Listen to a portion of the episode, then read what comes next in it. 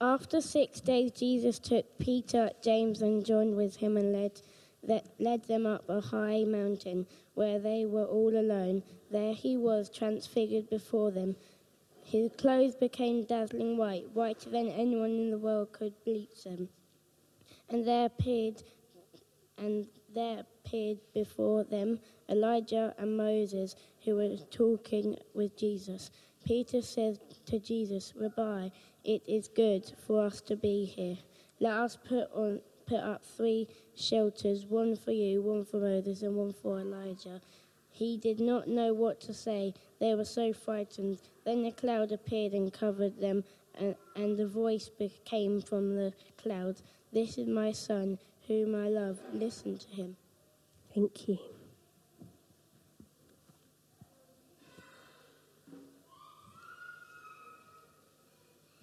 So, let me tell you a little story about one of my best friends who is one of my biggest inspirations.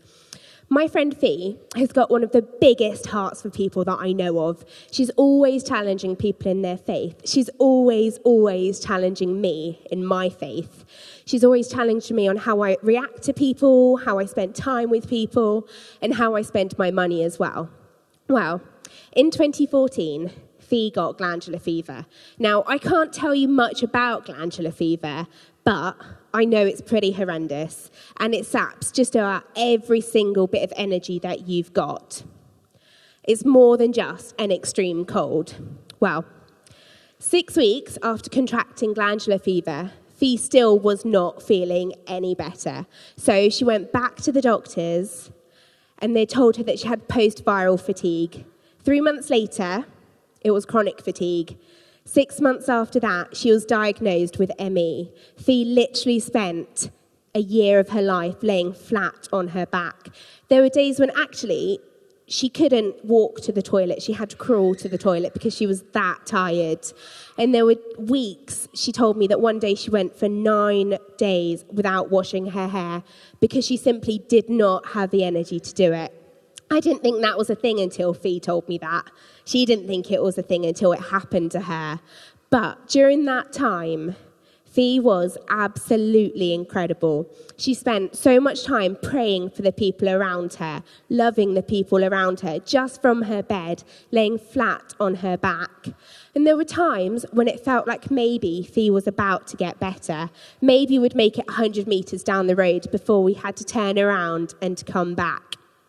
And then there were times when she actually made it to church. She actually made it to go and visit her friends, when maybe she shouldn't have been doing that. Maybe she should have stayed in bed and worshipped God from there. But during that time, she did not stop praying. She did not stop soaking the people around her in prayer. And I know that during that time that Fee prayed for me so much. And although she was in the deepest, deepest valley, like she had to honestly spend a year of her life in bed. She missed a year. She had to postpone uni for a year. It was awful. But her faith grew and grew and it flourished and flourished. And by that, Fee was one of the strongest prayer warriors that I'd ever heard. Sophie is one of my inspirations. Have a little think. Who or what inspires you? What's your inspiration story? Just have a chat to the people who are around you and share someone or something that has really, really inspired you to do something. Right. We're relatively limited, so I can't do any more exercise this morning, unfortunately. But if you had a friend or a family member on your inspiration list, just stick up your hand. Nobody. One or two people. If you had a celebrity or a great historical figure? Just stick up your hand. So there are a few of you. Right, let's dig a little bit deeper into today's Bible story. Now, Jesus, John, Peter, and the other one, James, had been super busy super busy. They were exhausted. They'd been running around, they'd been miracling, they'd been feeding hundreds and thousands of people, they'd been healing. It was incredible. But we all know that when we give out and when we give out and when we give out, we are exhausted. And these disciples, I bet they were so desperate for a rest, like so desperate. And when Jesus said to them, Hey guys, do you want to, come for a walk with me? Let's, let's go up the mountain. Either something really cool was about to happen, or they were finally going to get a little bit of rest. So, of course, they jumped at the choice and they began walking and walking. Now, mountain. It was a big mountain and it was a hot, hot, hot day. And pretty sure the conversation between the three disciples began to go something like this Let's go for a walk, he said. It'll be fun, he said. It is not fun. I'm so fed up of walking. There is sand in my shoes. I am sweating. I just want to sit down. But they kept going. Jesus, Jesus had been saying strange things like, After I'm gone, and when I'm gone. Now, Peter, James, and John would have spent a lot of time thinking, where is he going? He's going to visit his mum? Maybe his dad? Maybe, maybe he's just going to a different country. And of course, he does not mean that. No, he can't. No, no, no, he can't mean that. But Peter, James, and John were willing to follow Jesus everywhere Partly because they didn't just want him to go, but partly because they were so desperate to learn absolutely all they could learn from him before he did go. Well, the sun was shining bright on their backs, and it felt like it was burning through their clothes. And it didn't really feel like they could go much further. Jesus was slightly ahead of them. He was walking a lot faster. He clearly knew something awesome was about to happen. And there was like a bright light shining out of Jesus. It was so bright. It was like Jesus was on fire, but the sun was behind them. So the sun was shining on their backs. How, how was it shining in Jesus' face? They did not understand. Well, Jesus was actually glowing. He was whiter than the best bleacher could bleach some clothes. He was shining. And it doesn't stop there. Standing next to Jesus were two of the most incredible men from history. He had next to him Elijah and Moses. Peter, James, and John could hardly believe their eyes. These men, they, they were dead. They were long gone, but they were stood there right next to Jesus. And they were chatting and they were just hanging out and they were loving life. And the disciples had absolutely no idea what to do. And then Peter opened his mouth. Uh, uh, Jesus, should, should we be here? Like, is there something that we can do? You know, something a bit less holy, something more on our level? Do you want us to Ah, oh, do you know what, Jesus? We can build you a shelter. It's really hot up this mountain. Maybe if we build you a shelter, then, then you can shelter from the heat. And oh, that's a great idea. Do you know what? Don't worry, Jesus. We're going to get on that. You just, you just continue hanging out with Moses and Elijah. And then the Bible tells us that a big white cloud came down. And then there was a voice This is my son whom I love. This is my son, whom I love. How incredible is that? Peter, James, and John actually heard God speak. This is my son, whom I love. Listen to him. The cloud lifted. Moses and Elijah had gone, just disappeared, vanished just exactly like how they had arrived. Now, it's what happens next that makes me laugh a little bit. Jesus just turns to his disciples, like, right, let's go then. By the way, don't say anything to the others. Let's just wait till the Son of Man comes back to life again. What?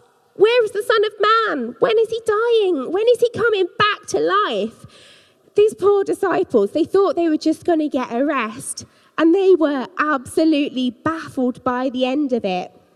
They were having one tough day. They'd walked up the biggest mountain ever. Then Jesus had started to glow. two dead folk appeared. Not only were they dead guys, but it was Moses and Elijah. And then they heard God speak. And then Elijah and Moses disappeared. And then Jesus told them that they weren't allowed to talk about this to anyone. They had to wait. They had to wait until he came back to life. When was he dying? And actually, no one comes back to life. It's just not something that people do. People just don't come back to life. They'd never seen it. People just, it's weird. But there are impossibilities with Jesus. They weren't over yet. They were still going to keep on and keep on coming. When Jesus chose to come into his disciples' lives, he transformed them completely. And he was going to keep on and keep on transforming their lives. Now, a few moments ago, we were talking about who inspired us, who transforms our lives. How many of you had Jesus on your list of inspirational people? There are a few of you. Was Jesus top of your list? Or was he a bit of an afterthought? Was he a, mm, do you know what? Actually, maybe I ought to include Jesus on my list. He has had a big part of my life. Well, Jesus was first on the disciples' list. He was number one. He was their number one inspiration. And so many people have had Jesus as their number one inspiration, and they have changed thousands of people's lives. We've had Mother Teresa. She devoted her life to the poor people living in Calcutta. Brother Andrew smuggled Bibles into China. William Wilberforce walked to put an end to slavery because God had asked them to do it. He'd called them to do it, and they were inspired to make a difference. Jesus on the mountain, he was inspiring his team. He was changing their lives. But he didn't stop there. He didn't stop with those three at the top of the mountain. He kept going and he kept going. Just look at the people that he called to be his disciples. He chose fishermen, those who weren't good enough to go and learn more scriptures and to be rabbis. He chose tax collectors, people who cheated people out of all of others' money. He chose prostitutes, people covered in leprosy, those who were blind, those who were filled with demons. Jesus chose the down and out. Jesus wanted the down and out. He wanted everyone. Every single one of those people were good enough for Jesus. He wanted to inspire them, he wanted to change their lives, he wanted to be in their lives.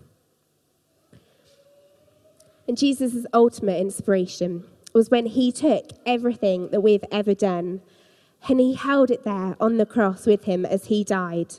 So that everything that we've ever done wrong, everything that we will ever do wrong, can be forgiven if we ask for it. And when Jesus came back to life, he gave the best inspirational speech of all time.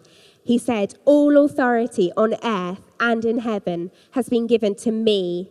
Therefore, go and make disciples of all nations, baptizing them in the name of the Father and of the Son and of the Holy Spirit and teaching them to obey everything that I have commanded with commanded you. And surely I am with you always to the very end of the age. Jesus went to the absolute end to inspire us. He endured the worst imaginable, imaginable things just to inspire us. And he promises that he's going to be with us right to the very end, just because he loves us. So, no matter what he asks us to do, we need to hold on to the fact that we are never, ever going to be doing that alone. Amen.